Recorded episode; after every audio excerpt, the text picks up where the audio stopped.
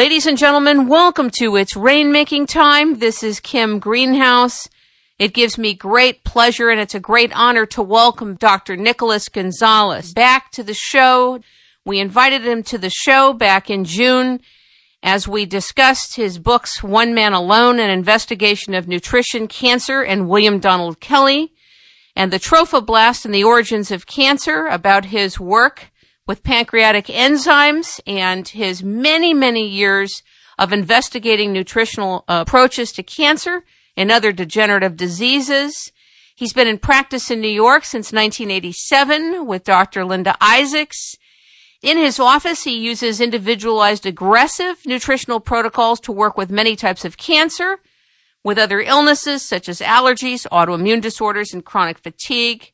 Ladies and gentlemen, I want you to pay very close attention. I also want you to go back and listen to our first interview welcome Dr. Nick Gonzalez back to It's Rainmaking Time. Good morning and good afternoon in New York. Great to be with you, and thanks so much for the compliments, and thanks for having me back on. Always like to talk about what we're doing. When we spoke back in June of this year, I did ask you about Steve Jobs. You shared a little bit about how Steve Jobs knew about you, and you talked about some of his predilection mentally, what happens in the medical community when a celebrity gets ill.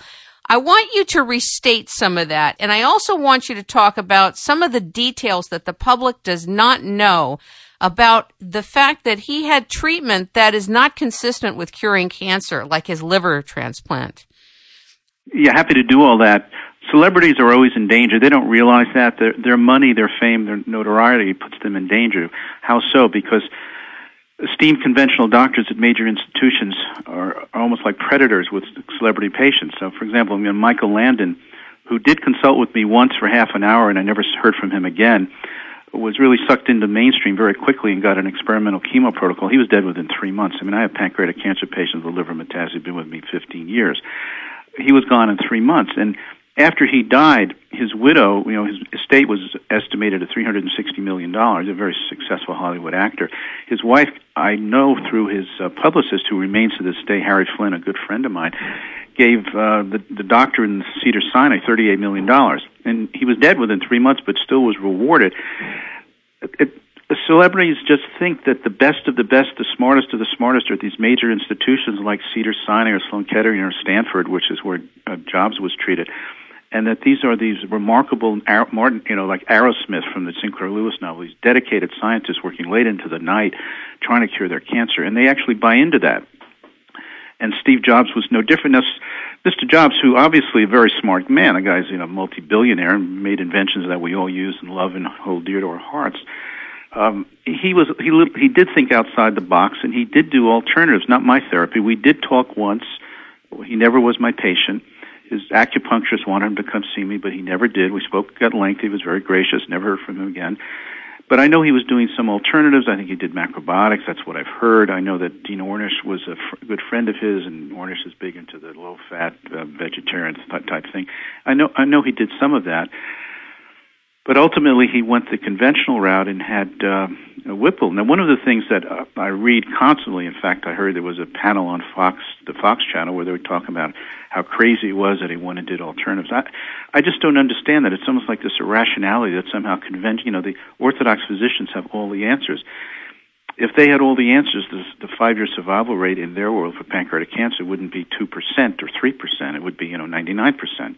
But somehow, even though they fail the great majority of times with patients with pancreatic cancer, they're still considered the knowledgeable experts. You know, to me, an expert is someone who knows how to do something right. If you have a car and it breaks down, you bring it to your to your mechanic, and if the mechanic said, "Well, I only can get uh, two uh, percent of these cars turned around," you'd get your car out of there so fast.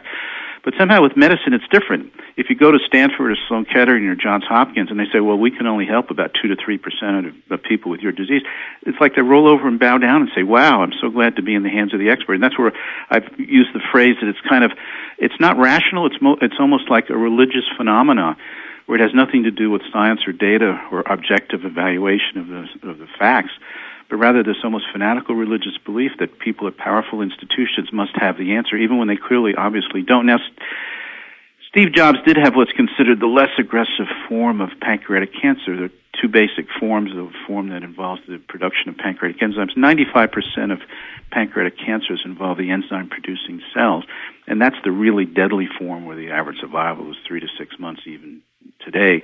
Not in my office, but in the conventional world, that's what it is. He had the islet cell cancer, which affects the endocrine secreting cells of the pancreas. The pancreas has two kinds of cells those that produce the enzymes that help with digestion, and those that produce the hormones like insulin. And the ones that occur in the hormone producing cells, the islet cells, tend to be less aggressive. Now, it's all relative. In the Sloan Kettering series, the average survival for islet cell cancer was about three to four years, which is certainly far better than with the, en- the exocrine or the enzyme producing type cancer. But it's still not some kind of simple cakewalk where 20 years later most people are alive. I mean, within four years, 50% are dead. Jobs lived seven years, and people are criticizing him for doing some alternative stuff. Now, I don't know what he did, so I can't vouch for it. But how do we know that the alternatives didn't give him seven years of life? And had he not had he not done that, he would have been dead in four years, which is the average statistical, scientific, objective, rational uh, data. I saw an interview with Walter Isaacson, who wrote the last book about Steve Jobs that just came out this week in an interview on television. And one of the things he said, which I thought was so interesting, was basically that Jobs had this opportunity when he was first diagnosed to take the traditional route and let them get the cancer out of there through traditional means, but that he delayed his treatment nine months and as a result it metastasized. I thought it was a very interesting statement because nobody gave the details of what exactly he did, how far along it was, like that. So we know that chemotherapy and radiation has not been very successful for most people. What do you have to say about that, and what did he actually do, and why did he have a liver transplant? The sequence of events, as I put together, and from what he, he told me, is that he was diagnosed with what appeared to be local pancreatic cancer. But, you know, having dealt with pancreatic cancer and studied it for 30 years and treated it for 24 years, the world is filled with pancreatic, I should say, the earth is filled with patients with pancreatic cancer who told it was localized and underwent the Whipple procedure and had it out and then were dead six months later. Uh, we get those calls every day from patients who had the Whipple, which is, that's a very aggressive treatment where they take out 50 to 70 percent of the pancreas, part of the stomach, part of the small intestine. They reconnect all the anatomy. It's a very aggressive procedure. It was developed back in the 30s and 40s, the mortality rate during surgery, 30 to 40, 50 percent of people would die during surgery, but they had no treatment for pancreatic cancer, so they were willing to risk it. And it's only done for localized disease. So if Isaacson said that, that would be a misstatement because when he did have the surgery some eight or nine months later, it was still localized, and they gave him a whip. The first thing that happened is he had a Whipple procedure. So while he was doing his alternatives, whatever they may have done, apparently the tumor did progress, but it was still considered local. Uh, and then he underwent the Whipple procedure, which is only done for, panc- for pancreatic cancer if it's limited to the pancreas. At some time later, it clearly recurred in his liver, and that's when he went to Memphis and had a liver transplant, which I don't know, two hundred and fifty, five hundred thousand dollars. Those things can cost, which is just a completely experimental type treatment, and it's not something that um, they do it for primary liver cancer, and in that case, it can be curative, but not with metastatic pancreatic cancer. It's never curative for that because if it's spread into the liver, you assume it's going to spread somewhere else, even if you can't see it on the scans. Then why would they do it? Why would the doctors do it? Yeah, why would they experiment on somebody? Well, he was, you know, he could pay the bill first, and they. I mean, I'm sure that there was a rationalization that this is the only thing that could help him. Uh, but do you agree with that? No, I don't agree with it at all. I think it's a. First of all, when you do a liver transplant, then you have to be on immunosuppressive drugs, which have been shown to stimulate cancer growth. You're suppressing the immune system. So the last thing a cancer patient like like him would need. In fact, for all the criticism, I, mean, I hear this over and over every time I turn on TV or listen to the on the internet or turn listen to the radio and talk about jobs. Oh, if he hadn't, if he had done surgery right away, he'd have been cured. Who knows that? I mean, who suddenly journalists are godlike, and they know what would have happened had he. How do you know that he wouldn't have died on the table? Who, where's the pri- where's the scientific evidence that had he done it then, he wouldn't have done worse? How do we know that the fact he did alternatives while it didn't cure him may have helped him? May have made him stronger so he could withstand the surgery better. And had he done it right away, that's such a debilitating procedure. Even today, 10 to 15 percent of patients die on the table during the procedure. I had a pa- patient's family call me recently in tears. Not my patient. Uh, they were interested. In, he was interested in becoming my patient. Went off and got a Whipple and died on the table. Um, here at a major New York center, uh, cancer center, which will remain unnamed. True story. So how do we know that the alternatives that he did didn't so strengthen his body that when he finally did have the Whipple, that it, he was able to survive nicely, and maybe that helped him. Maybe that's why he lived seven years. It certainly isn't the surgery, because the average survival with surgery is four years, and he lasted seven years. So he did far better than you would expect, far better than the conventional doctor's own statistics show. And here they're criticizing him. Well, why did he live seven years? That's interesting because 50% of people are dead within three or four years with that islet cell. So, you know, they're making assumptions that are unscientific, irrational, and emotional based on their biases and prejudices. Even though, even though as they speak, they're trying to project themselves as being objective and scientists, they're really projecting their own biases that alternatives can't work. Therefore, he committed suicide by not getting the surgery sooner. Where's the proof? Where's the evidence? We'd have to ask God that. Well, if he had gotten surgery sooner, would he have done better? There's no evidence that. In fact, he did extraordinarily well. I don't want to gloss over the part about his liver transplant. You said in a liver transplant, they then have to give him a certain type of drugs that stimulate cancer. Say what they are again. Well, so I drugs like cyclosporine. See, the problem with a liver transplant is you're getting somebody else's liver, and unless you have an identical twin, it's not going to be an exact genetic match, and the body will reject it. That's the problem with organ transplantation. That's why there's such interest in stem cells. You get your own stem cells to regrow organs because you won't reject those. But it, whenever you have a transplant, you're taking somebody else's tissue and your body's going to instinctively want to reject it and patients have to stay on immune suppressants forever because as soon as you go off them your own immune system is going to attack it because it recognizes that transplanted organ, be it a heart or liver or kidney, as a foreign organ. So you have to suppress your own immune system. These drugs have, and I'm trained as a classical immunologist. I was trained to do bone marrow transplant. I know all about this stuff. Those drugs have been shown to produce cancer and, and a certain percentage, and it isn't insignificant, will develop cancer as a result of the immunosuppression that's necessary when you have an organ transplant. So he was playing with fire. They, they criticize the alternative stuff he did. I would be far more critical of the fact that he had a liver transplant. I, I never would, if I were a physician, never would have suggested that. Because of, not only does it not work in his kind of situation, but the immunosuppressive drugs are almost guaranteed to make his situation more dire. If what you're saying is accurate, then it's criminal what was done. It's outrageous. I don't get it. I don't get it. Well, um, conventional doctors can do pretty much of anything, and they have the protection of the law, so legally it wouldn't be considered criminal. It would be considered, again, the Martin Arrowsmith thing of these heroic doctors trying desperately to keep this wonderful man alive for the benefit of humanity. But in reality, it was kind of a a feckless and reckless type of thing to do with metastatic pancreatic cancer to take out somebody's liver just because you know he could afford paying for it. Um, I'm sure his insurance didn't pay for it. So it's just, it's just not something that what I would ever recommend. In fact, it didn't work for all this criticism. You know, they're focusing on the alternatives because they're, they're doing exactly what they did with Michael Landon. You know, Michael Landon wasn't my patient, but he did know about Gerson, was doing coffee enemas and carrot juice. So at the press conference after he died, his oncologist is saying, well, he shouldn't have done all that alternative. Like, he shouldn't have drunk carrot juice. Like, that's going to make him worse. Uh, but doing experimental chemo, that's a good thing. So it's almost like they're trying to draw focus away from the fact that he had a liver transplant that didn't do anything and should never have been done and required to be on immunosuppressant medications that stimulate cancer growth not a smart thing to do when you're dealing with a patient. Don't you think this is a function of a lack of disclosure? I don't believe if he was told what you just said to us, he would have never elected to do that. Well, he he was an independent thinker. He might have done it anyway, and I, I can't speak for him what he would have done. Um, I know he spoke to me, but didn't do my therapy, um, even though his acupuncturist wanted him to do that.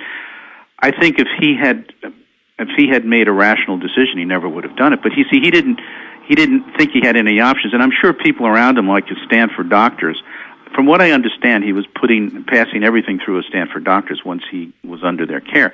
And I'm sure he would have mentioned me, and they would have said, "Oh, you know, that's just a lot of fraud, quackery, etc." So he never even considered coming to see me, which is sad because we have patients with his exact diagnosis with metastases in the liver have done extremely well. I have one patient I mentioned to you earlier before we went on the air, 16 years out now, and all his tumors are gone, only treated by me. And he's being interviewed now for some documentary. So Um, he didn't think he had any other options, so it was a desperate Hail Mary play. It, it, it defies rationality to me. It defies common sense. It also de- defies the science. We keep hearing about alternatives are not scientific. This is not scientific to, to have done that. In fact, it didn't work and he died. And I guarantee that the immunosuppressant drugs he were on did not help. They did not help the situation at all. I want to talk also about the fact that even for somebody with huge amount of money, huge amount of power, huge amount of public notoriety can feel that they have no choice, that there are no options. That represents to me, Dr. Gonzalez, the weight of the medical orthodoxy.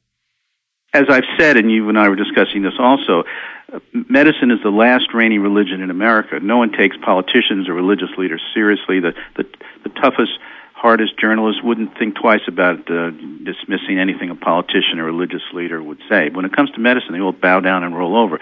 If it comes from Sloan Kettering, if it comes from Stanford or Johns Hopkins, it's coming from these brilliant guys, you know, who wear the white coats and speak their special language and have their special instruments, and there's no one can understand what they're talking about. And these are the smart kids from junior high school that no one understood, and they have this kind of awe because you know journalists couldn't pass chemistry, and here are guys that got through chemistry and medical school. So there's almost this reverential awe about conventional orthodox physicians, and they're an extraordinarily powerful profession and one of the, again they've managed to put themselves in the position of a reigning religion where no one questions them. It's it's oracles from god and oracles from the oracles from the prophet and whatever they say has to be believed even when it defies common sense. For example I, i've never heard any journalist discussing steve jobs attack the fact that he had a liver transplant. They just gloss over well he had a liver transplant and then he died why did he do that? Why did he allow himself to do that when there's no evidence it would work? When he had to go on immunosuppressive drugs that would only stimulate his cancer to spread more rapidly? Why would he put himself through that? Well, who talked him into doing that? That's what I'd like to know. I don't know the name of the doctor that did the, the surgery. Why doesn't he come forward? Why doesn't he defend what he did? Instead of a this red herring of attacking the fact that you know he ate whole grains and, and did carrot juice, why did he do it? Why why was it allowed? Why was it encouraged? Why did they take his money? Didn't work that's the, that's the real problem. Absolutely. Talk a little bit about pancreatic enzymes and how cell membranes in cancer are different than regular cell membranes in our bodies without cancer. Just a little context here. Well, Dr. Beard, who was the eminent English uh, researcher who taught at the University of Edinburgh, and did his research there. He was the first person 100 years ago suggested that pancreatic enzymes have an anti-cancer effect and yet would not affect normal tissue. And in his book, The Enzyme Treatment of Cancer, published in 1911, he had a whole chapter on why he thought cancer cells were vulnerable to the effect of enzymes, but normal cells were not.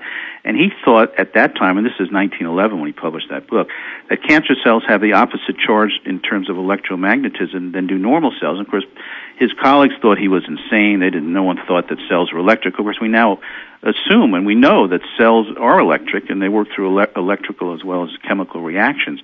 And every cell does have a charge, and the cell, the normal cell has an opposite charge than that of cancer cells. And Beard thought that the charge on cancer cells would attract the pancreatic enzymes, whereas the charge on normal cells would repulse them, like opposite poles of a magnet would tend to be attracted. So they would be attracted to the cancer cells and they would digest proteins on the cell membrane. Now, cells are not cells. Cell membranes are not just globs of uh, fat. They they do have a lipid layer, but they're loaded with proteins that are necessary for cell life. These proteins form receptors that allow cells to communicate with each other. They form pores that go right through the cell membrane that allow nutrients to get in and the waste materials to get out. That's how cells live. And these proteins, Beard believed, he didn't know the details of the molecular biology 100 years ago, but he suspected that the, the enzymes would just chew up these proteins. And should that be the case, the cell would die. In fact, no cell, whether it's normal or cancer, can survive if the proteins on its surface, these receptors and pores, are destroyed. And Beard believed that the, neg- the, the charge on the cancer cell was the opposite of the enzymes, would attract the enzymes. The enzymes would chew up these proteins on the membrane, the cell would die, and that's what we believe happens. We haven't had the finances to do the intricate molecular biology that would be necessary to prove that, but we suspect that's what happens. It's a question of the enzymes dissolve. These are proteolytic protein digesting enzymes. We believe they just dissolve the proteins on the surface of cancer cells. I can take a thousand capsules. They don't affect my normal tissue. I might get a stomach ache, but they're not going to dissolve away my body. Tumors, they just melt. They just attack it and dissolve it, just as Beard said 100 years ago. We see that routinely. How come there's only one of you? Well, there's two. I got a colleague in my office. Right, you and your colleague, though. Two out of five. What is it? Six billion people on Earth. Um, I, I always say never underestimate the ability of the human mind to be repulsed by the truth. The human mind has some kind of instinctive hatred of truth. It just it, it prefers dishonesty. You know, biblically speaking, the human mind prefers dishonesty and non-truth far more. I mean, the hardest journalist will accept anything that comes out of Sloan Kettering because they just want to they want to believe that it has nothing to do with fact or it has to do with emotion and and the ult- ultimate perversity of the human mind that just has absolutely unattraction to the truth. I mean, Beard, I, I didn't invent this. It's not like I'm some kind of egomaniac. I mean, Beard put this all into his book. It was a 280 page book, 1911. The answer to cancer is in that book. When I was a medical student and read that, it blew my mind. Now, why was I attracted to it? No one else was. I don't know. Um, I'm just maybe I'm dumber than than most, so I don't, I'm not attracted by you know Sloan Kettering that fancy stuff. I don't I care less. I just care what the truth is.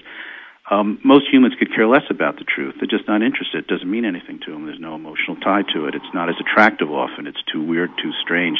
Doesn't fit the convention. Most people are more interested in what's conventional rather than what's true. The convention is comfortable. It's about being comfortable. Um, truth is often outside our design limits. It's often not outside our conventional beliefs, and therefore it makes us uncomfortable. So people would rather believe something that's not true because it's comfortable and familiar than believe a truth that's different from what we we expect or what we're used to. I think that's really what it is. I mean, it's in Beard's book. It's right there. And I look, took one look at it and said, this guy was brilliant. This sounds like he's got an answer to cancer.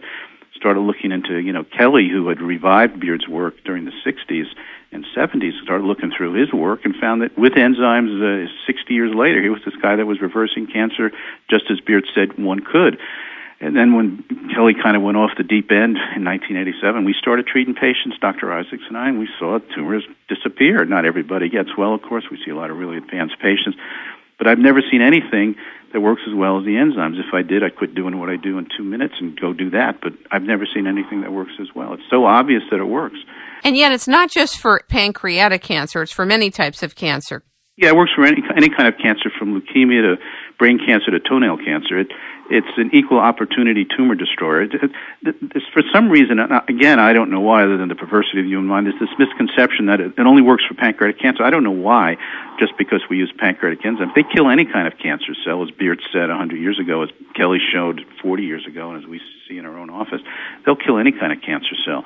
And all cancer cells really are similar. There's this, again, misconception in the oncology world as well in the lay world that there are all these different hundreds different hundred different kinds of cancer. Well, Beard said they're really basically all the same, and that they all have the the, the opposite charge of the enzymes and the opposite charge of uh, normal cells, and those enzymes will go in and chew them up, whether it's leukemia, brain cancer, or toenail cancer.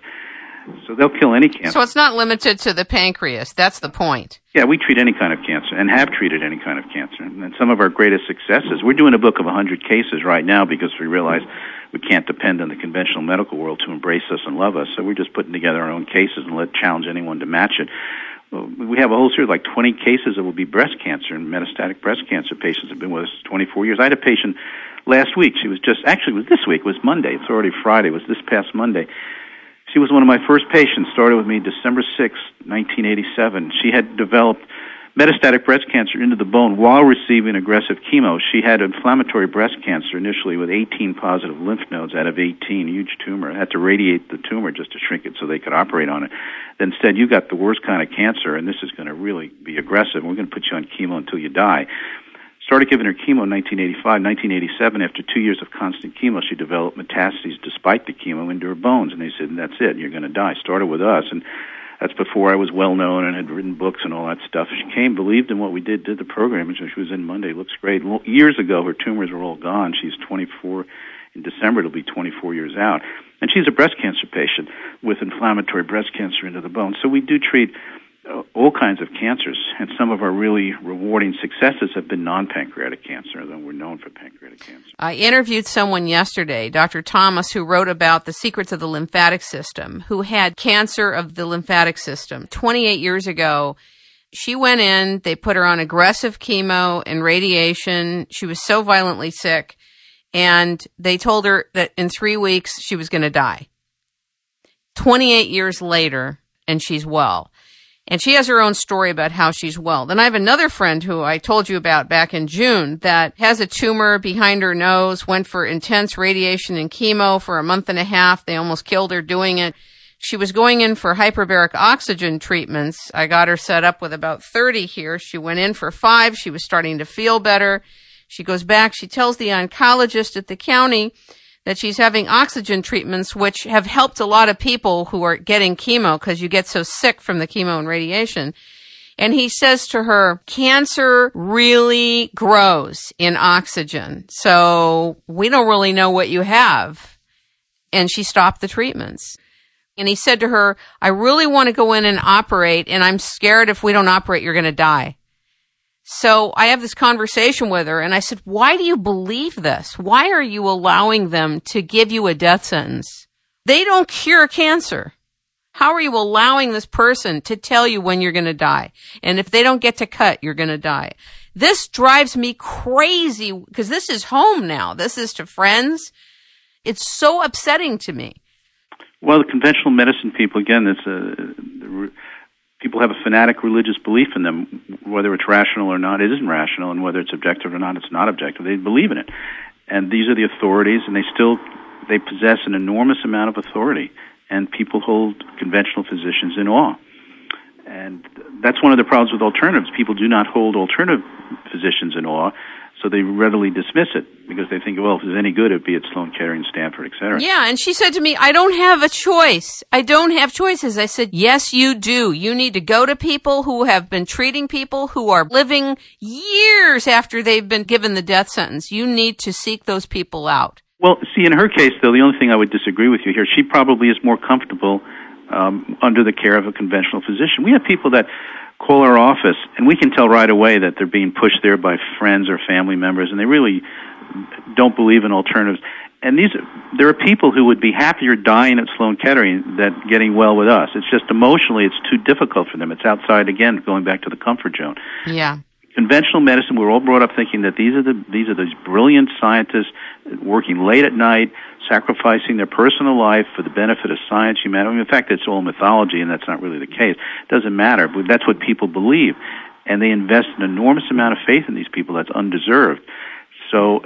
But patients like that often would feel more comfortable not doing well in the hands of a powerful authoritarian scientist from a major institution than going to see some alternative. I think you're right about that. I couldn't believe she says to me, I don't have a choice. In her mind, she doesn't. And I would just love her, pray for her, and just let her go and let her do what she wants. I mean, I am.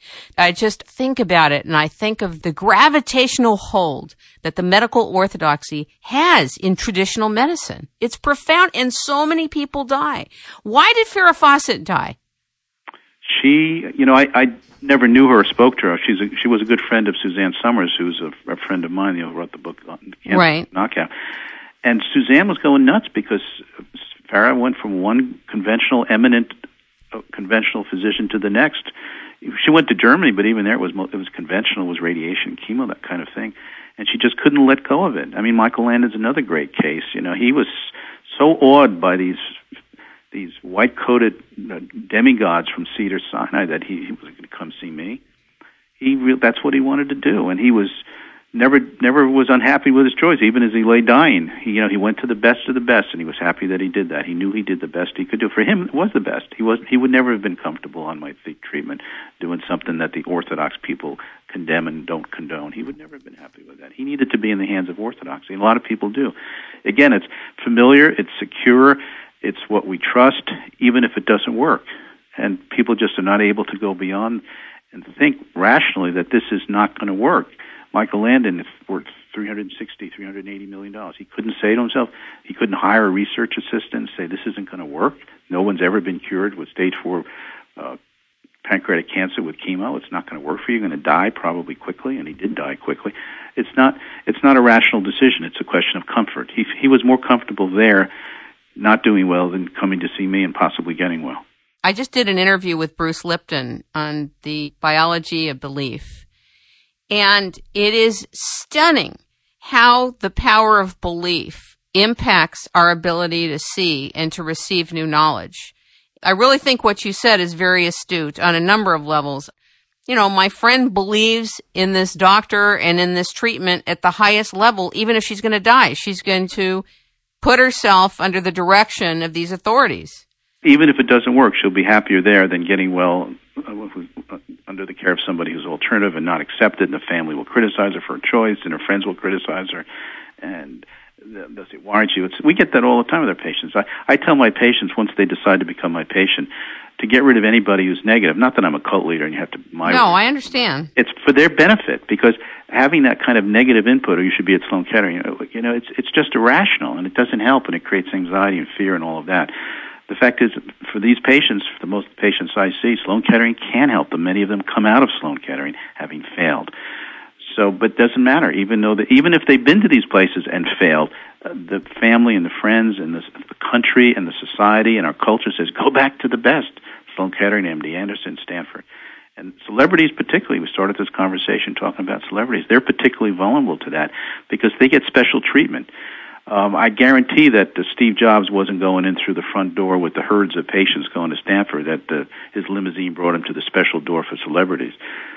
So they get special treatment. You know, the, one of the former my mentor when I was a medical student, you know, was the president of Sloan Kettering, and he used to tell me stories about other presidents of Sloan Kettering. That as soon as a celebrity would come to them, he would take this, the president would take them to lunch and wine and dine them because they saw donations. Even if the patient dies, they saw donations as it happened with Michael Landon. I mean, I, I have not had it verified, but his press agent's a good friend. He said his widow gave Cedars-Sinai $38 million after he died. So that even when they die, they're grateful. In, in fact, when I, you know, I went to Cornell, which is associated with Sloan Kettering, worked under the president of Sloan Kettering there, and when I was doing my medical rotation on the floors of Memorial Hospital, I noticed that every room had a plaque next to it in honor of and memory of and the residents used to laugh. They said, "Well, these are the wealthy." And the plaque, the size of the plaque depended on how much money you gave. And some of these plaques were pretty big. And every room, every room in Memorial Hospital has a plaque next to it, and it's all in memory of. They're all dead people, and the the residents used to call it the Grateful Dead. They're all dead, and the families are so great. The families were, even though the person's dead, which would say, "Well, it didn't work," you know, why are we so grateful? they're so grateful that they went to the best, and they know they did the best for you know Susie or Sammy or Tommy or whatever, from the mother, the father, the son. What they went to the best of the best. These demigod geniuses, the best of the best in, in this extraordinary profession of medical research. The fact that the the guy died or the woman died doesn't mean anything. It doesn't even register. That's how Sloan Kettering survives. It's the most endowed hospital in a, in the world and a lot of the donations come from dead people. You know, what I did not see on the floors of Memorial Hospital was, "Thanks for saving my life."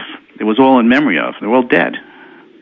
That's so, profound. Yeah, That's and profound. the rest, the residents, the residents themselves, who were all conventional, you know, training to be conventional doctors, they used to laugh. They said, "This is the Grateful Dead." That's how it's known at Memorial. Believe me, that's not in the press releases, but that's what they call those those plaques, the Grateful Dead. And it's it's very it's funny but tragic. Uh, it's very, very tragic. You know, a celebrity dies in the hands of a conventional doctor, and people celebrate how hard the doctor worked. Like no one's criticizing Steve Jobs' doctor. In fact, they're criticizing the alternative. They did Scotty. He ate whole grains and carrot juice for six months. That's why he died. No one's criticizing the guy who did the liver transplant. No one's criticizing the guy who did the Whipple, none of which worked. He died. They're not criticizing them. They, they, they get a free pass on this. I mean, celebrity after celebrity has died of cancer. You know, Michael Landon, Steve Jobs, Patrick Swayze. Patrick Swayze recently, he was treated by the same oncologist that treated Steve Jobs. God Almighty. Same oncologist. So he lost two major celebrities. He didn't get criticized. He gets lauded as a hero fighting this terrible disease. This noble man. The great story, because uh, I read about it in the New York Times. There's a very well-known oncologist at Sloan Kettering who specializes in breast cancer, and uh, he treated Linda McCartney, Paul McCartney's beloved wife who had breast cancer. And the McCartneys knew about me because one of their best friends is a successful breast cancer patient that I treated.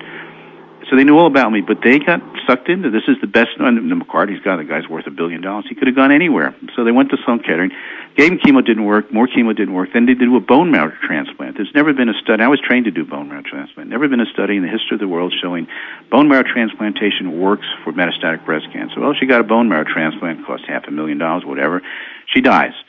Liz Tilberis was the editor of Vogue, famed editor of Vogue here in New York, very well known. She had ovarian cancer, gave her chemo at Sloan Kettering, didn't work. She went to the best of the best, like celebrities do. More chemo didn't work. Then they do a bone marrow transplant. The same oncologist does a bone marrow transplant on her, and she dies. Here's two major celebrities that got a treatment that has never been shown to have any benefit either in metastatic breast or ovarian.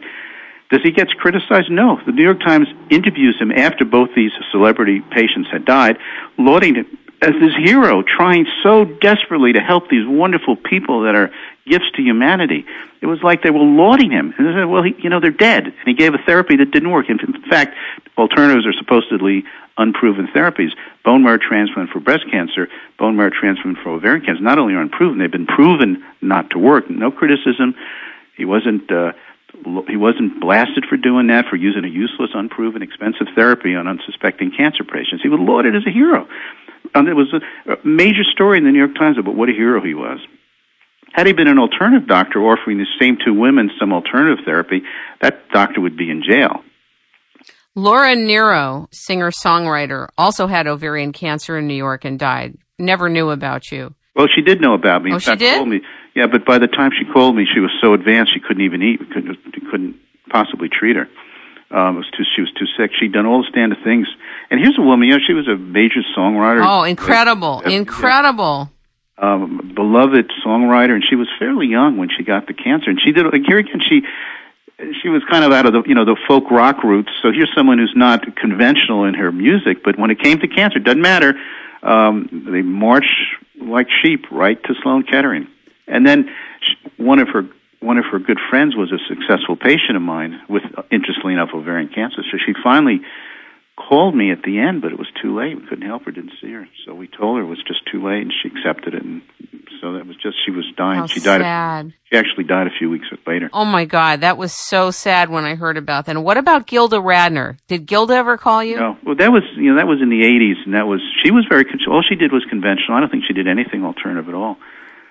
Um, again, here's a woman who's you know Saturday Night Live, this this funky Right. comedian, uh, totally outside the box. When she got cancer, she marches to the convention without thinking. You know, she's dead. So she has Gilda's clubs to keep her memory alive. But what a tragedy! I have patients with ovarian cancer been with me 20 years and just doing wonderfully. I mean, we don't get them all well, but most of them do great.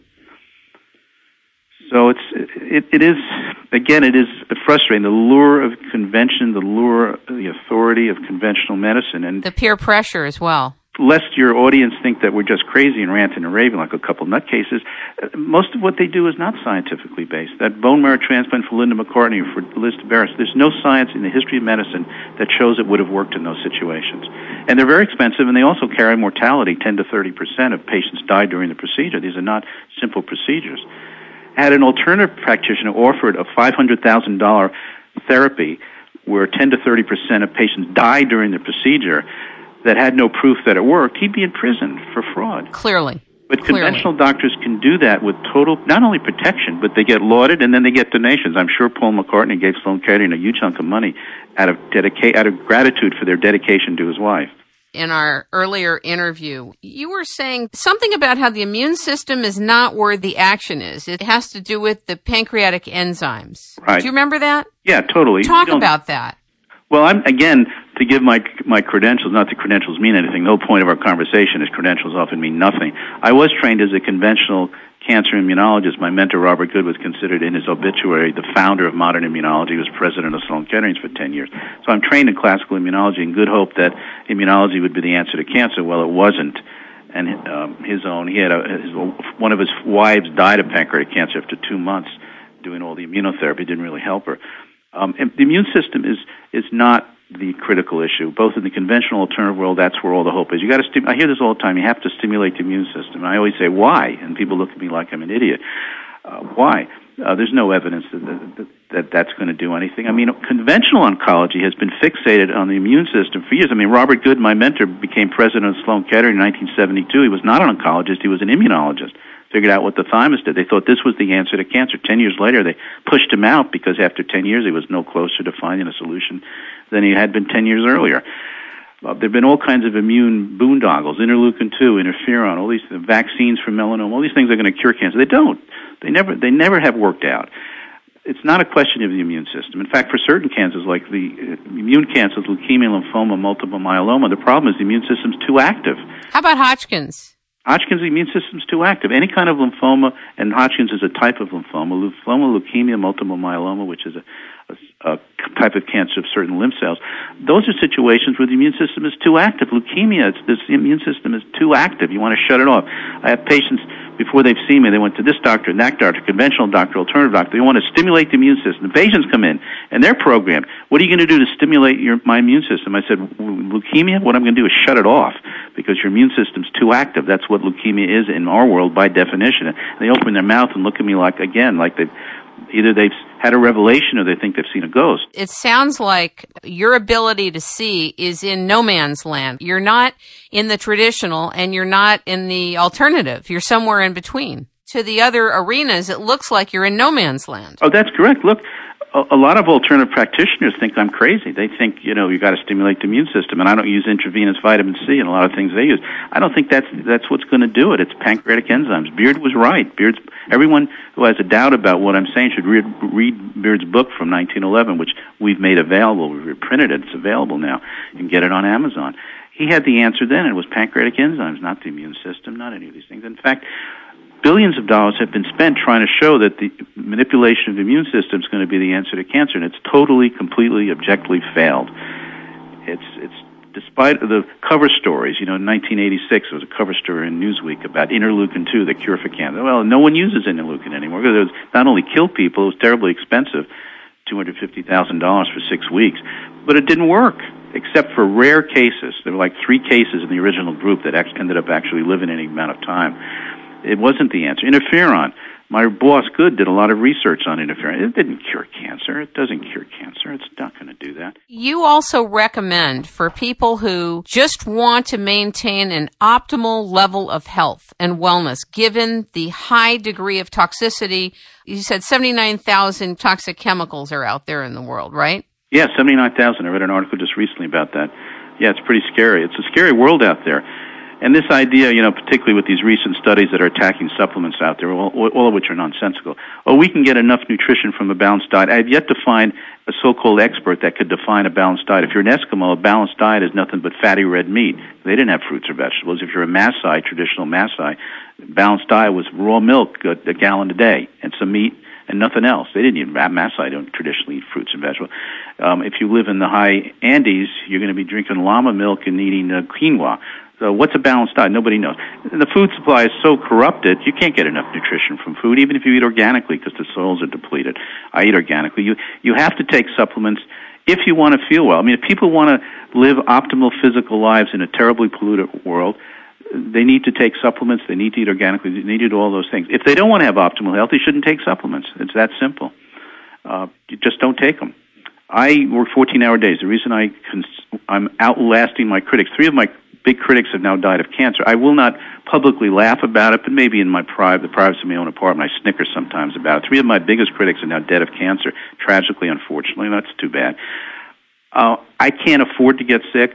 I follow my first. Never trust a doctor that doesn't live by his rules. In my office, Dr. Isaacs and I, we live by our rules. I've done coffee enemas for 30 years. I eat organically. I do carrot juice. Uh, our home is 98% organic.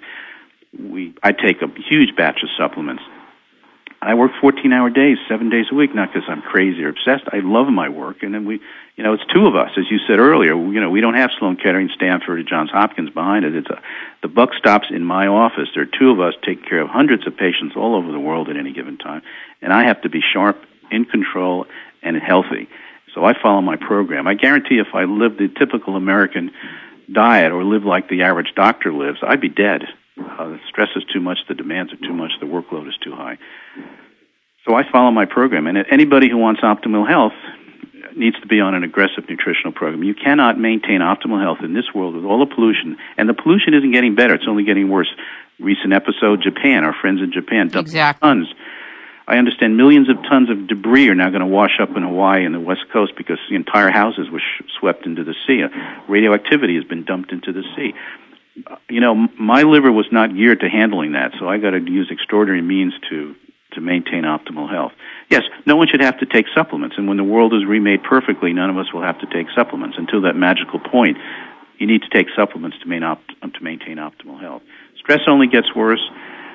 The nutritional quality of our food only continues to deteriorate. Even if you try and live, eat sensibly and organically, still the quality of the food's deteriorating. And acid rain with radioactivity now falls everywhere, whether it's an organic form or not. This is, thanks again, courtesy of the Japanese. Gonna, there's radioactivity in the environment, even up in Maine. in order to deal with that and to maintain optimal health despite those stressors, you need to maintain a really aggressive nutritional program. I'd like to give the listeners some tools. You talked about sodium alginate. It's wonderful. It removes heavy metals, which is great, but it also removes radioactivity. I take it regularly. Knocks out radioactivity. It's hard to find, I understand, because when I've spoken and people call our office, say we can't find it. Our supplement supplier has it, but they, you know, they only sell to our patients. So you just have to go on the internet and try and find it. Sodium alginate, it's a seaweed derivative. It's used in industry actually as, I guess, a thickening agent. How much do you recommend for people who are not ill? Well, you know, for preventative, the thing is you should cycle on and off it because it can interfere with the absorption of certain minerals. So what, what we have our patients do is take three capsules three times a day away from meals, five days each month. And during that five day period, they go off their sup. We have all our patients cycle on and off the supplements, whether they have toenail fungus or brain cancer. So they'll do their pills like for 20 days and then go off for five. And during the five day break, they take the alginate, and that's usually adequate five days a month. Three capsules three times a day, nine a day for five days. Just do it indefinitely every month for five days. And that usually gets rid of heavy metals very simply, non toxically, non aggressively, and also gets rid of radioactivity, which is not a bad thing. I have another question about pancreatic enzymes. I know that now they are finally available from the company that sells them to you, and this was set up in New Zealand. Is it okay for us to take pancreatic enzymes as a preventative measure? Yeah, first, um, legally, because of FDA regulations, I have to refer to it as a pancreas product. The word enzyme has certain legal connotations in the FDA lexicon. So it's a pancreas product. It does come from New Zealand. It was developed by, uh, it is made by a process that Dr. Isaacs and I developed. New Zealand has the strictest laws for animal uh, husbandry, for raising animals. We think it's the cleanest place on earth, and that's why we use New Zealand. Uh, it comes from pigs because the pig pancreas is most like ours. They're not slaughtering pigs for us. They do it for the meat industry, and normally they just throw the pancreas away and give it to dogs. We buy the pancreases, and it's turned into this pancreas product. I think anyone should take it. I mean, ours is pork based. If you have a terrible pork allergy, you should use lamb, which is also available. But um, I think the whole world should take it. I take about 30 capsules a day preventatively. Will it interfere with anything else? The only thing it interferes with is with cancer. Um, if you take too many, you might get a stomach ache, but I have patients on 100 and 110 capsules a day, spread through the day, not one lump. And um, you know, if you took a 40 or 50 at one time, you'll get a stomach ache. So you're recommending taking 30 a day? No, I, I no, I, I lead an abnormal life. For the average person, three to five capsules with meals is is adequate. Three to five capsules with meals as a general nutritional supportive aid. And will it interfere with anything like chlorella or any other type of? No, literally the only thing I've ever seen it interfere with is cancer. Um, it helps with absorption of other nutrients, breaks down food. They, they help break down food. I mean, that's what pancreatic enzymes in the conventional world are known to do. Um, they have this nice side effect that they kill cancer cells. Sounds good to me. Yeah, so in terms of side effects, only if someone had a real serious pork allergy, then you want to go with the lamb, but that's about it. And if you took too many, you get a stomach ache. Uh, that's about that's about, those are the those are the side effects. I've been doing this 24 years, thousands of patients treated. I I've never really seen anything more major than that.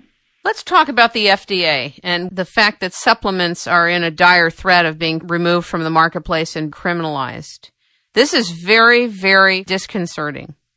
People, uh, people, even those interested in nutritional alternatives, even friends of mine or relatives, just don't understand that the FDA has had a 30-year war against the over-the-counter availability of supplements, and uh, with collusion with the drug company, what they'd like to do is get them all off the market and turned into prescription items as they're being as it's happening in Europe now. So instead of you know five dollars for a bottle of vitamin C, it'll be a hundred dollars, and it'll be free because insurance covered. We all think if it's covered by insurance, it's free. We all pay for it. So drug companies could really jack up the price. And drug companies do not like the fact that people come to see people like me, or instead of going on statins, go to their health food store. The health food store owner, who's usually very knowledgeable, tells them what to do in order to lower their cholesterol. They don't like that. They want them getting, they want everyone on medications, and they don't want supplements available. And in the last year, there's been a real concerted. I've never in my 30 years following the supplement industry, that I've never seen anything so aggressive with Durbin and his endless bills. Now he wants to put riders on the bills to basically make it so difficult for supplement manufacturers to stay in business, they will go out of business. And to have such onerous regulation, I mean, it's all but it's always done for consumer protection. You know, Ben Franklin said, you know, beware of anybody that wants to help you. And I think there's a lot of truth to that. If someone says, "Oh, we're doing it for your benefit," you know, look for the door and start running as fast as you can that's always a dangerous sign, especially especially when a bureaucrat paid for with tax money says we want to help you. That's a warning sign you're dealing with something perverse. I have to tell you something that I found out two years ago. I'm a member of the Life Extension Foundation out of Florida. I really love reading all of their research and I rely on them for my blood tests and they had done a lot of research on avocado extract, which was formulated. And when people would take this avocado extract, they were losing a ton of fat. Well, the FDA got a hold of this because one of the pharmaceutical companies wanted to patent avocado extract. So they outlawed it, would not allow the Life Extension Foundation to sell it, threaten them, and then file a patent on it. Yeah, well, that's what they want to do with with uh, supplements. They they did that with a form of B6, as you probably know. Uh, it just happened, didn't it? Like six months ago. Yeah, or... six months ago. They're not stupid. These are billion dollar companies, and they see an enormous market in supplements. But this is, you know, this is still America, still a supposedly free market com- competition. Beat us in the marketplace. You know, why use why use the government against us by taking supplements off the market? If, if people want them, people people are really are helped by these supplements. Um, you know, our patients' lives depend on their availability, so we may have to have, you know, protests outside the FDA or whatever, you know, just like the Royal Milk protest that's scheduled for November 1st. It's just crazy out there. I mean, a lot of people don't realize the FDA's been instigating SWAT team raids on supplement companies and on that Rawesome Foods out in California where raw milk is even legal. SWAT teams arrested people. Uh, this is happening. It's so frightening. It's like the Nazis. Yeah, it's like the Nazis. Uh, they're not going at, you know, aspirin kills 10,000 people a year. It's been documented. The FDA kind of yawns. Uh, no one's saying we should take aspirin off the market. Tylenol causes liver damage. That's been documented. People are dying because of Tylenol. Even at standard doses, people die from liver toxicity from Tylenol. I don't hear anyone saying Tylenol should be taken off the market. In fact, quite the opposite.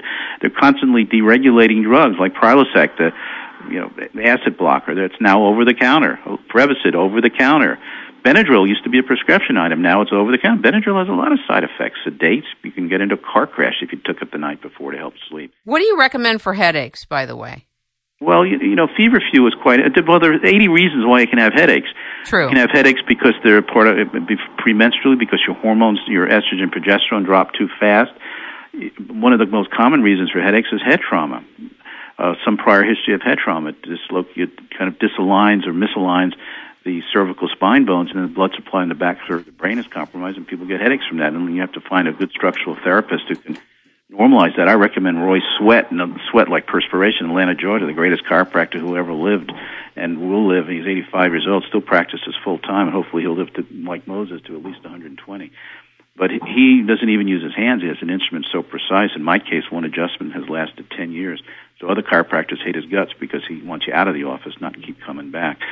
So many causes of headaches um, relate to many types of headaches relate to prior history of head trauma, even in infancy. I have a patient who's had migraine headaches so bad she ended up in the hospital repeatedly over the last 30 years and began to wonder whether life was worth living.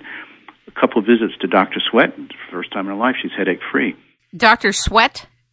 Sweat, S W E A T, Sweat, yeah. That's a great name. um, he's down in Atlanta, Georgia, and he's a, as he said, he's a country boy from the hills outside of Atlanta. Yeah, a country boy with an IQ of about 180. So he's just absolutely brilliant. He's the greatest structural therapist that I've ever met. And believe me, I met a lot of them. He's superb. So often his technique will help headaches. Um, my wife, before we got married, she was having headaches every day. We've been married 10 years. I said, gee, do I want to marry someone who's having headaches every day? So we took her down to Roy Sweat. One adjustment, the headaches were gone. wow. Like, she had headaches every day, gone. Have you been asked a lot, Dr. Gonzalez, about your view of the hormone cancer connection?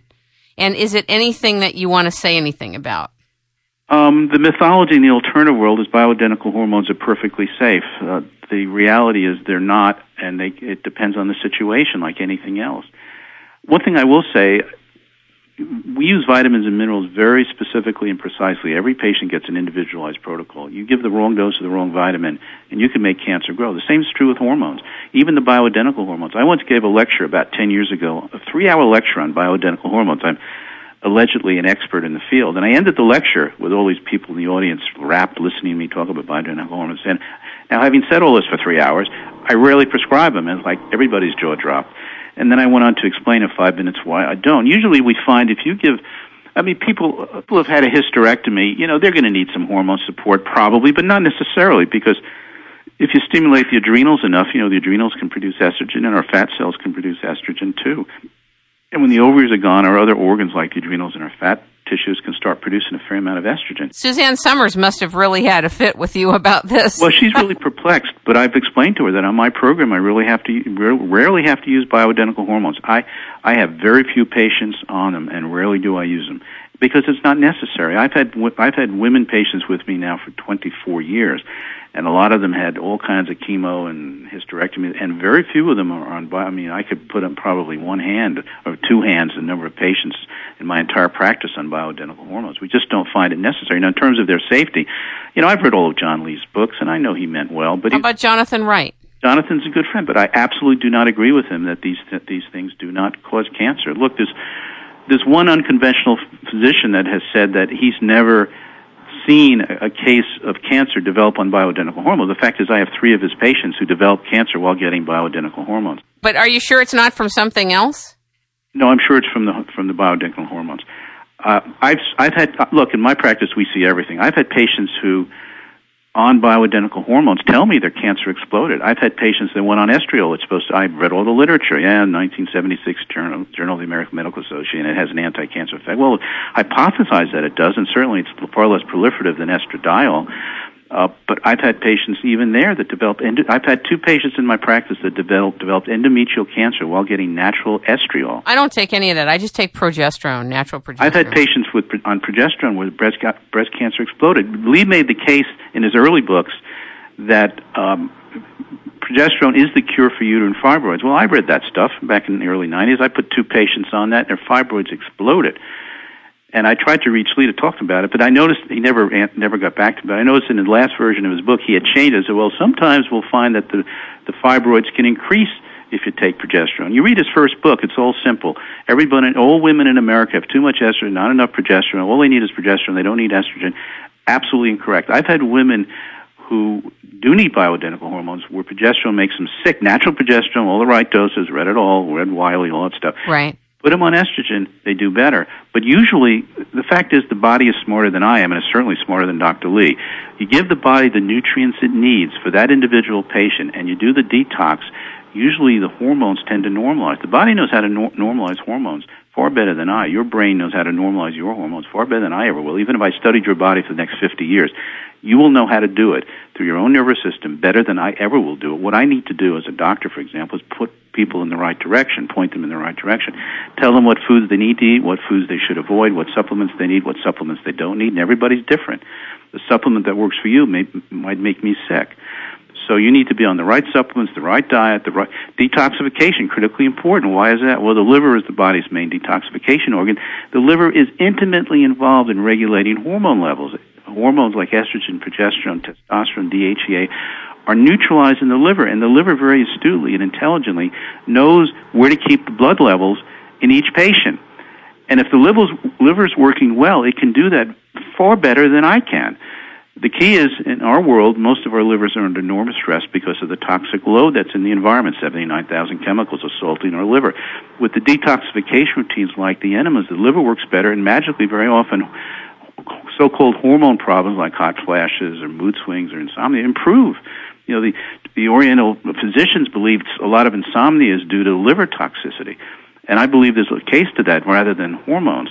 Very interesting. This is fascinating what you're saying. It's almost like the next generation. You know, it's the Star Trek version. Well, it is. If you get the body to work better, uh, it, usually it can take care of hormones. Even even when women with hysterectomies, and one of the problems, a lot of the alternative fellows. It sounds like I'm criticizing everybody. I'm just speaking from 24 years of experience in the trenches.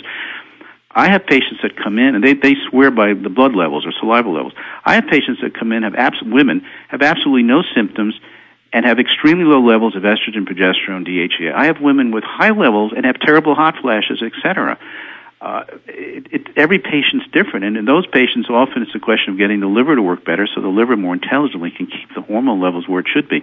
Because the liver will neutralize hormones if it's doing it too quickly because it's getting bad signals or doesn't know what it's doing. You have to point it in the right direction. It will start detoxifying them less quickly, or if it's detoxifying them uh, too slowly, you get an overload of estrogen, which would which accounts for some of Lee's belief that everything is too much estrogen. But if the liver's working right, even in our polluted age, it can get rid of the extra hormones and keep and maintain the ones that are in deficiency. But you got to get the liver to work well. Even if the ovaries are gone, the liver can often normalize hormone levels. So we all should be doing coffee enemas daily. Two pints a day, organic coffee, right? For yeah, prevention. Well, only only if people want to have optimal health. If they're not interested in that, they you know turn off this turn off the station and yawn and do whatever. Does that mean you're laying in your bathroom every day, or? Yeah, well, I, you know, I've been doing it 30 years, so I put the coffee in in the bathroom, and I go lie, sit on my couch and read. So I get I do a lot of reading now. But the first couple of years, we have people lie down on their left side, do do a pint each time, 10 minutes, hold it. I mean, I can't rec, you know, legally, medically, I can't recommend people do coffee enemas because I'm a licensed physician, and you're not supposed to recommend anyone eat yogurt unless you've examined them in your office. But speaking theoretically, intellectually, and philosophically, I think the whole world should do enemas only if the whole world wants to be healthy. And people, I was once confronted at a conference by a well-meaning orthodox oncologist who came to my lecture to his credit. I mean, he was willing to sit through and listen to me yap for an hour or two hours or whatever it was. But at the end, he raised his hand very, uh, you know, very aggressively, and he kind of confrontationally said, coffee enemas are so abnormal. And I looked him right in the eye, and he expected me to defend. I said, You're absolutely right, doctor. They're totally abnormal. The problem is we live in an abnormal world. And I said, When you remake the world perfectly with no pollution, I'm going to stop doing enemas. Until that point, my liver needs help, and so does yours.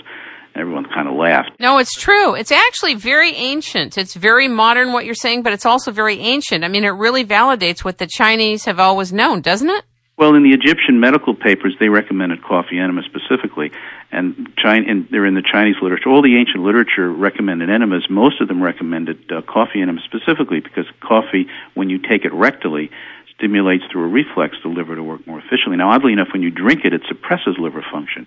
There's a completely different neurological effect drinking it as opposed to rectal. Do you have coffee in the mornings, though? I don't drink it. I never drink coffee. I have no desire to do it, and just makes me feel so irritable and uh, hyper. I mean, what do you drink in the morning when you get up? I drink water and a tablespoon of bentonite. Bentonite's a liquid clay that's a detoxicant. So I take a glass of water and, uh, and and then I make my breakfast. Now I'm more on the meat eating side, so I usually have some organic range um, eggs and some organic bacon. Can you detox too much? Do you think ever? Well, yeah, there was that famous Journal of the American Medical Association study from 1980, two deaths due to coffee enemas, which was kind of a joke.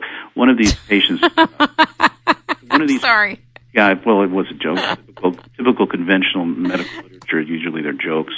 Um, people again respect them so enormously, but if you only knew the fraud that goes on in so much conventional medical publishing. Anyway, this particular article got a lot of publicity. I actually tracked down the stories and the families and all that.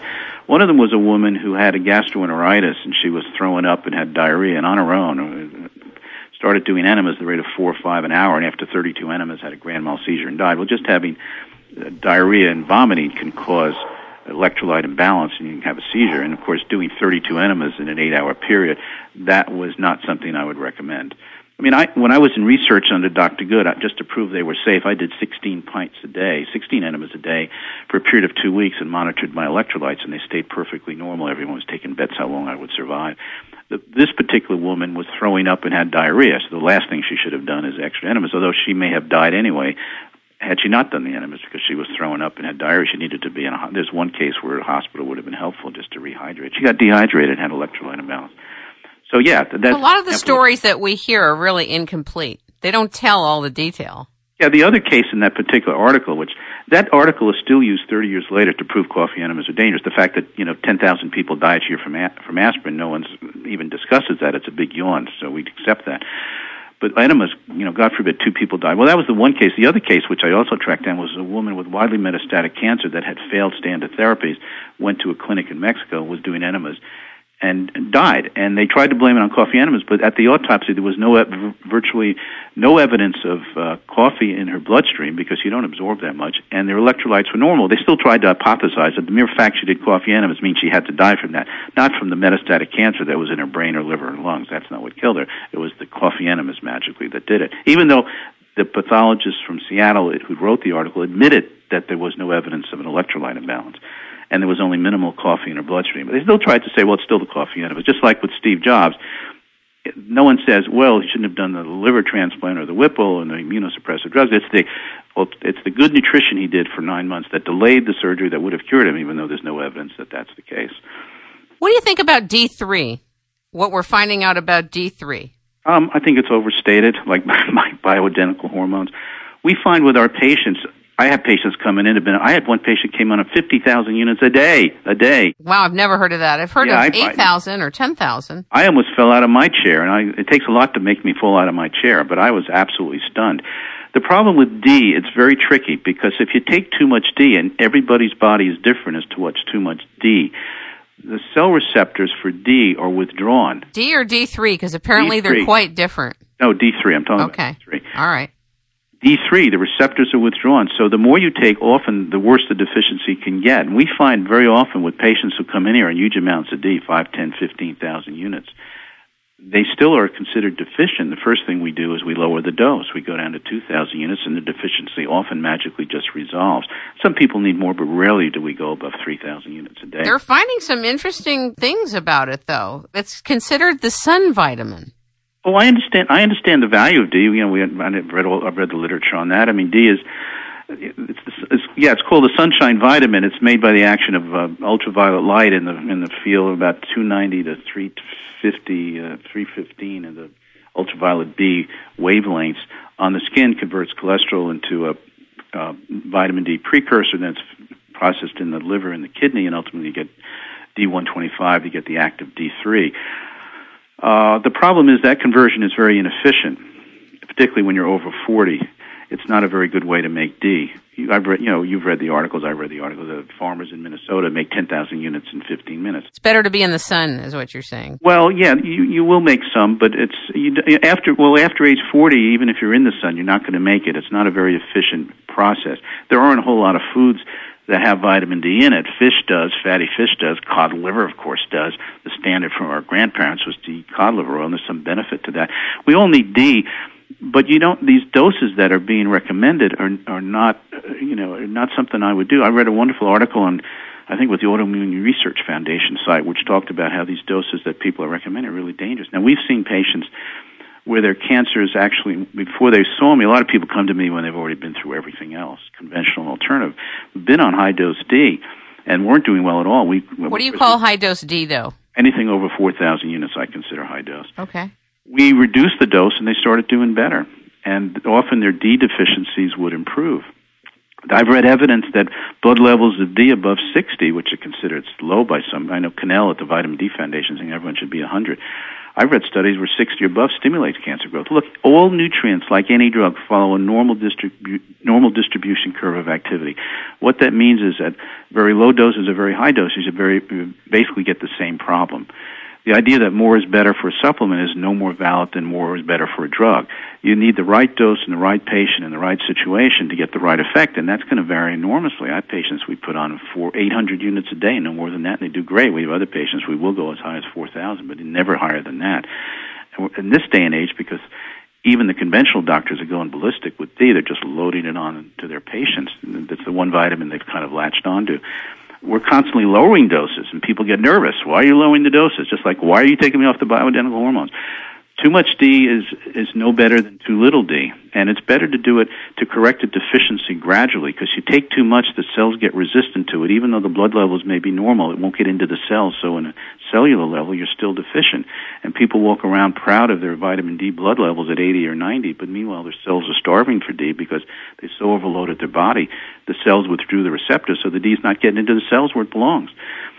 So you have to. Nutrition is very tricky, just like pharmacology is very tricky. You have to use the right dose, the right form, the right time, in the right way, in the right patient, and then you get you know wonderful results. I think the fact that you've been doing 30 years of coffee enemas is very telling about the liver and you're able to work 14 hours a day. And I noticed that you don't boast about it, but you have no problem sharing that. So it must be profound, its effect. And the other thing I really liked about what you said is that the body knows. The body has its own intelligence if it's guided in the right way, correct? Right, totally correct. We are the pill popping society. So it's kind of unorthodox what you're saying, which is to trust the body. one of the greatest lessons I had to learn from Dr. Kelley, who was one of the most brilliant people who ever lived, and certainly one of the, one of the most brilliant people I'll ever have met, even though in his later years he went kind of nuts. He said the, the body ultimately wants to be healthy. It doesn't want to be sick. sick. Sickness is a disease. It's a disability. It's an abnormality. It's a disequilibrium. The body is always working toward equilibrium, and we do everything we can to knock it off equilibrium. And what Kelley said with his program, and we say with our program, we're trying to restore the equilibrium. And once the body is in a homeostatic equilibrium, it knows how to function well. It knows how to get rid of cancer. You know, the body can create cancer. That's quite a feat to create cancer. Well, it's certainly smart enough to get rid of it. If it's smart enough to create it, it's smart enough to get rid of it. You just have to point it in the right direction. It's cancer is like any other disease is a sign that the equilibrium in that particular patient, physiological and biochemical equilibrium, has been disrupted, and you have to point it in the right direction. And once you do that, the diseases tend to go away. Whatever they may be, toenail fungus or brain cancer. Sometimes establishing the equilibrium is difficult. It's nutritional, it's so, psychological, it's philosophic, it's spiritual. All those things uh, play take taken must be taken into account. Let's talk about people gaining weight and being overweight in mid to late life who are eating less, walking, working out, but they can't keep their weight down. Well, first of all, it depends on how much overweight you're talking. It's normal as we get older to gain weight. You say, well, normal is because we're accepted. No, actually, we're not supposed to be as lean as we, at age 50 as we were when we were 20. It wouldn't be a healthy situation. We're supposed to gain some weight. There's a protective element in that. For example, in women, if you have extra fat, you'll tend to produce more estrogen and have fewer hot flashes and um, osteoporosis. A lot of overweight women have no problem with osteoporosis. And they say osteoporosis is a disease of very lean, small women. Yeah, very lean. They have no fat, so they're not making estrogen once their ovaries shut down. So it's it's not that simple that fat is bad. Yeah, of course, you know, insulin resistance is a problem, and you don't want to be 60 pounds overweight but it's not abnormal as we get older to gain weight. In fact, I was just reading a study last week by a really smart researcher talking about the fact that some weight gain as we get older is actually protective in terms of a lot of diseases, even cancer. Yes, excessive weight, just like the normal distribution curve for vitamin D, the right dose for the right person, including weight. But we all want to look like we're 20 years old, but that forget it. Um, that's not that's not healthy. It's not a healthy situation there's benefit to having a little extra fat. Fat is a very metabolically active tissue, and people that are too lean, of course, as you know, have all kinds of problems. There's long distance runners that are too lean. The women, they don't even have periods, even when they're 30. So there's some benefit to having some extra weight. Yes, I mean, there re- obesity is a separate issue when you're really grossly obese, and that's that's stressful on the heart. It leads to insulin resistance and all of that, and that needs to be dealt with. And that's because usually people eat the wrong kinds of foods. The average American eats 164 pounds of white sugar a year. That's completely abnormal and perverse. It causes all kinds of endocrine disruptions. But people who are following a good diet, eating healthy food, following good uh, nutritional practices and exercising at least moderately, usually they will still gain some weight, but that's that's not an abnormality really. What do you think about people that are doing these coffee enemas every day for detoxing because of the kind of world that we live in and the 79,000 toxic chemicals that are out there? What do you think about that relationship to lowering the amount of fat on our bodies? Does it have an effect? Well, there's no question people that tend to be overly toxic tend to gain weight. Uh, Suzanne and I have talked about this. I think it was in one of her books where she interviewed me about this. Fat is a storage, it, it's metabolically active. It's an endocrine organ, we now know, but it's also a storage depot for a lot of toxic chemicals. And we live in such a toxic environment, as you and I have been discussing, our bodies can't deal with it. Our liver can't deal with it. So what the body does in its wisdom, it shunts it into storage where it's safe, puts it into fat cells no one wants toxic chemicals in their fat cells, but at least when it's stored in the fat cells, it's not circulating. You know, it's like in, it's like on ice. It's it's it's protected. It's sequestered. It's away from the the brain and the liver, and it's not circulating in the bloodstream, damaging organs. In the fat cells, it's protected. So the body, in its wisdom, faced with an onslaught of toxic chemicals will tend to create fat just to store chemicals. Now, as you detox, we do find this routinely. As people lose these toxic chemicals and the brain says, oh, I can relax now, I'm not being overloaded, we'll let some of this fat go because we don't need it anymore. And you know, in its own wisdom, it'll get rid of fat. We see that routinely. In fact, there are books out now about, you know, the detox diet, and there's some validity to that. That when people are overloaded with toxins, toxins, the body in desperation will start storing it because it can't process and neutralize this junk fast enough. Especially when people are eating poor diets and taking in, you know, coloring agents and preservatives with the food as well as from the air and the water. So the the brain, in its wisdom, will start creating fat cells to store it. That's a problem.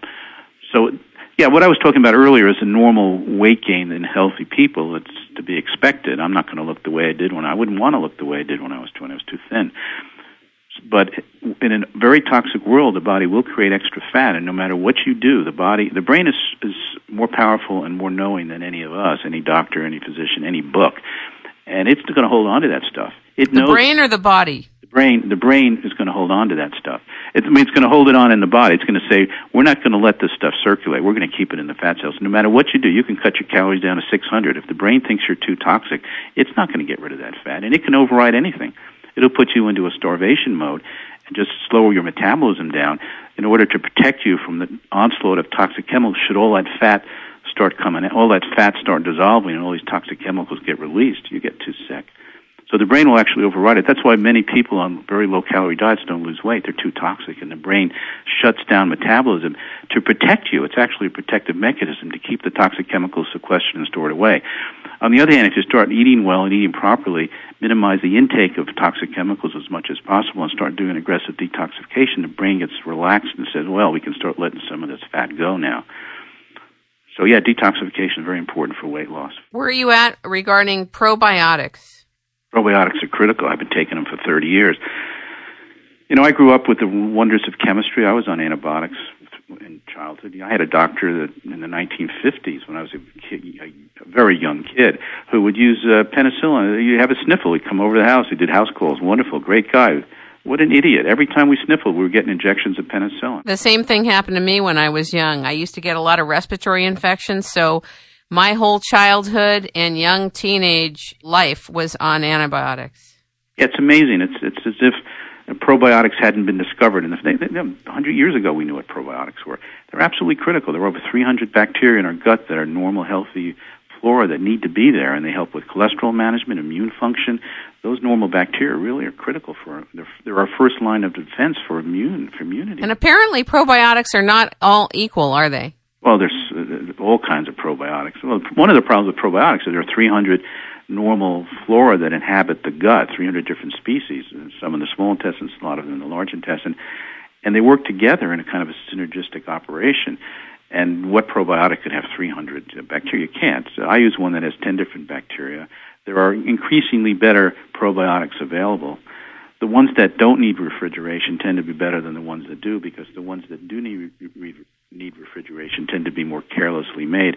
If you're going to make a probiotic that doesn't require refrigeration, you have to be real careful about it and really nurture it. So they tend to be better quality. It's good to have a probiotic with a number of different bacteria. Some of the soil bacteria are important too. We, we never even thought about the soil bacteria, but you know, our ancestors were all getting some soil when they ate food. They didn't, they weren't so obsessed about cleanliness and sterility. They eat dirt with the food. They get a fair amount of dirt down, and well, that dirt turns out has a lot of healthy bacteria that really have immune enhancing effects, help keep cholesterol under control, and there are supplements now that have the equivalent of what we'd call soil bacteria. But probiotics are critical. Do you take it after you do your enema, or what's the timeline when you take that? Well, with the enemas, we're only going up 12, you know, 12 inches. The intestinal tract's over 20 feet long. You're not, it's not affecting the normal flora. You just it's the neurological reflux in the lower bowel, and the, the only thing you're cleaning out is the fecal matter in the sigmoid colon. So you're not really affecting the flora with the enemas, particularly. With colonics, where you go up six feet, that's different. You will be washing out some beneficial bacteria, and you need to replenish that. But even though the enemas themselves aren't depleting flora, we have all our patients on a good probiotic.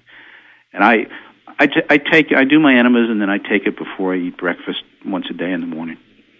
Got it where are you at with regard to parasites and, for example, the work of Dr. Hulda Clark?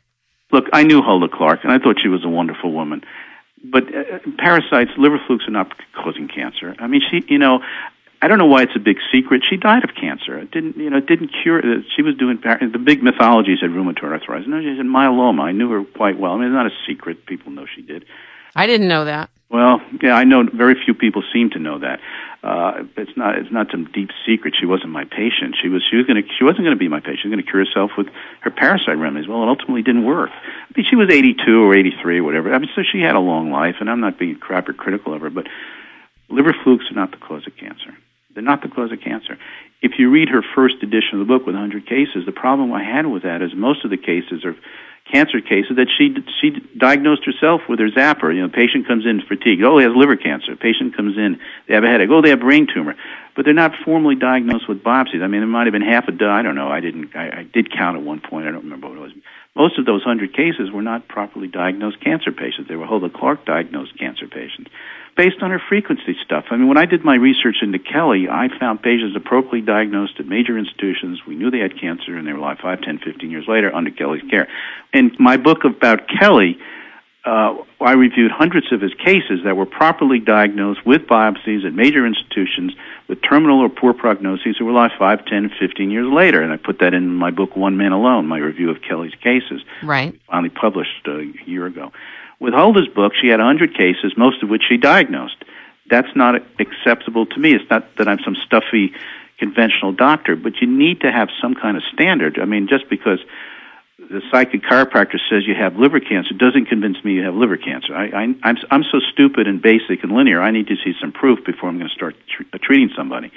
Same is true with the before the before I start treating someone with pancreatic cancer into the liver based on a zapper. I want to see the proof for the patient's benefit.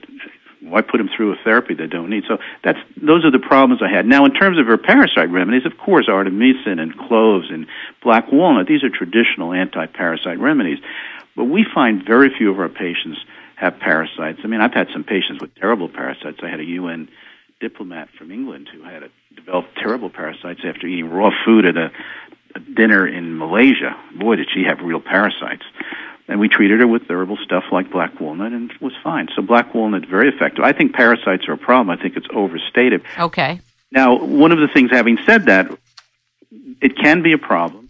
And if a patient has parasites that need to be treated, one of the issues with parasites, as with candida, usually means there's not enough hydrochloric acid in the body. You know, traditional peoples that, for example, that Weston Price study, they didn't have parasite medications, and they they were eating uh, food that they hunted or they grew locally or harvested locally, and, and they didn't weren't dying of parasites. They could fight it off. You know, wild animals. If parasites were uh, deadly, then there wouldn't be any wild animals because they're all eating you know rotten stuff and old flesh and plants. With, you know, hold, hold the this is she can't defend herself, and I respect her, and she tried, and she was persecuted unnecessarily. But she thought everyone should live in a sterile environment where you never eat raw food. Everything should be cooked because you eat raw food, you're going to get parasites.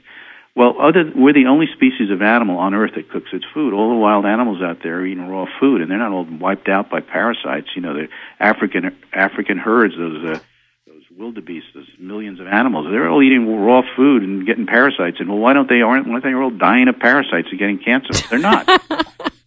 So it just doesn't make any sense. But one of the things is if you have enough hydrochloric acid, you will tend to kill parasites. And if you have enough hydrochloric acid in the stomach, you'll tend to kill candida. Candida and parasites cannot live in the presence of hydrochloric acid. So how do we make more hydrochloric acid? Well, if you have a good nutritional program, hydrochloric acid production in the stomach is a complicated physiological process, and it needs a lot of vitamins and minerals like zinc and magnesium. If you have enough minerals and vitamins, you make a fair amount of hydrochloric acid. Yes, as Jonathan Wright says, as we get older, we tend to get deficient. I take hydrochloric acid. I think anyone over 40 should probably be taking some, and we put all our patients on it. But you know, most of the people I see are quite sick, so they need hydrochloric acid.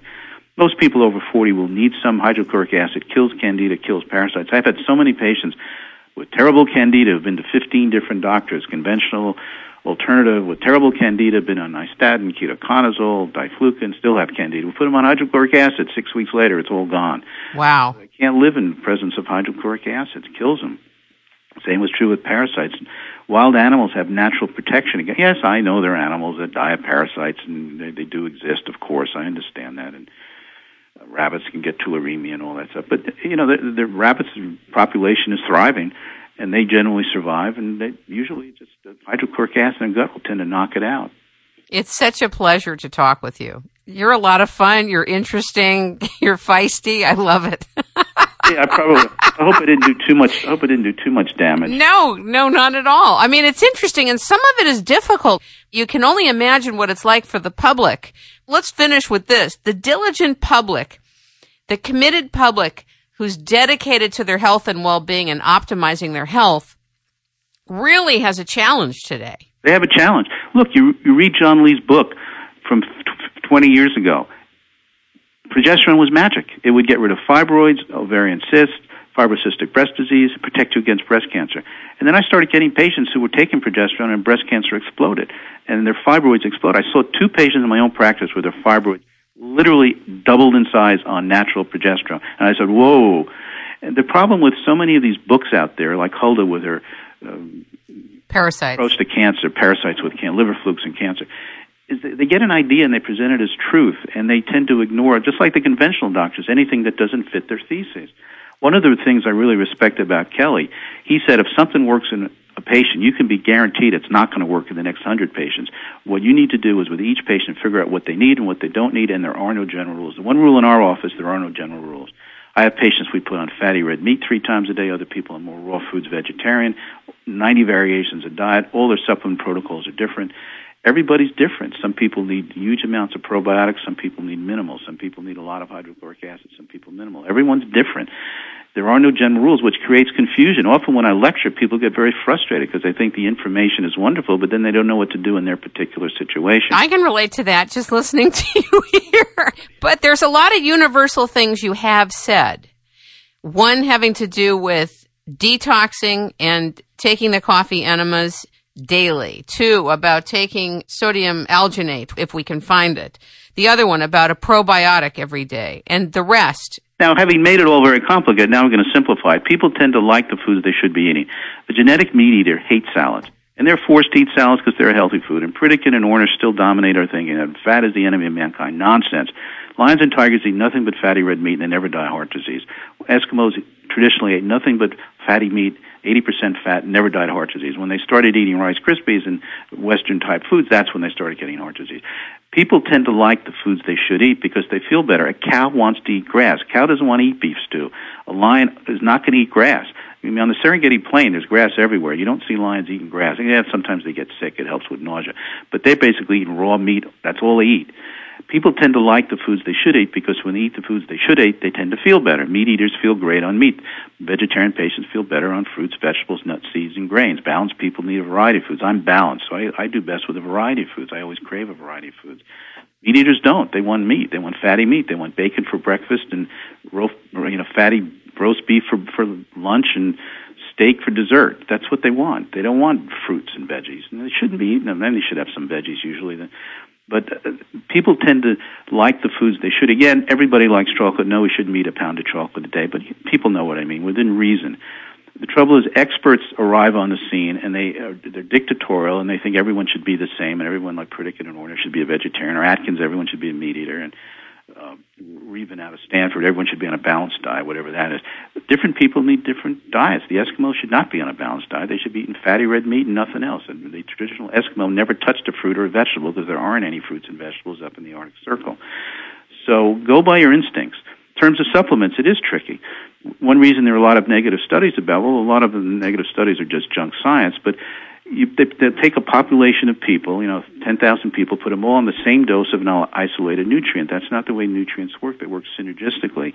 They work together as a team, and different people need different doses, different forms. We use six different forms of uh, some of our nutrients, and it depends on the, the, the patient, which form, which dose. Well, you can experiment with that, and you can always go by how you feel. If you feel worse with a supplement, you shouldn't be on it, whatever some expert or alternative practitioner says.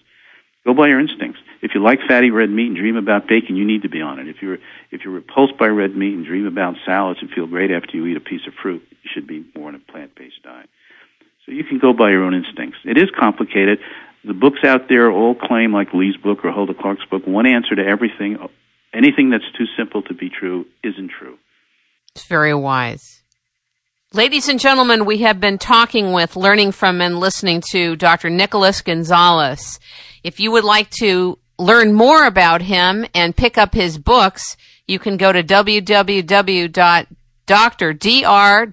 Gonzalez, G-O-N-Z-A-L-E-Z dot com, or you can contact his office in New York. Go ahead, doctor, give your telephone number, please. 212-213-3337, 212-213-3337. It's a pleasure to be at the frontier with you, talking with you. Thank you so much. Great.